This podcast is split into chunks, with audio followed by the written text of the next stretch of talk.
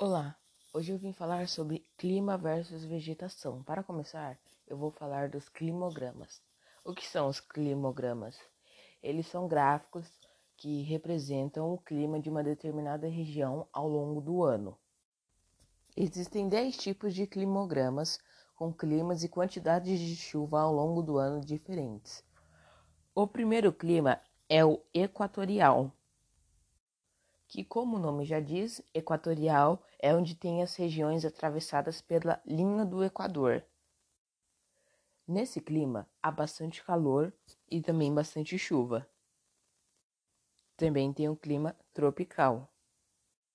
O clima tropical ocorre entre os trópicos de Capricórnio e de Câncer. As temperaturas desse clima são muito elevadas por causa dos raios solares.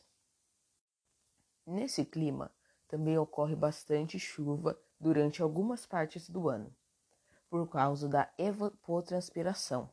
A evapotranspiração é a mistura de evaporação com transpiração. Também tem o clima temperado, que se localiza nos trópicos de círculos polares.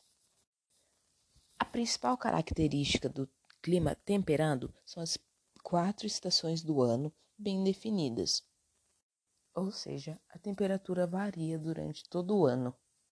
O próximo clima é o clima polar. Como o nome já diz, ele é um clima mais frio, que tem regiões de altas latitudes. Essa região é mais fria porque a incidência solar não ocorre durante o ano todo. Logo, o solo e a atmosfera daquela região é bem mais fria do que as outras. Essa foi uma breve explicação do clima, suas regiões e suas características.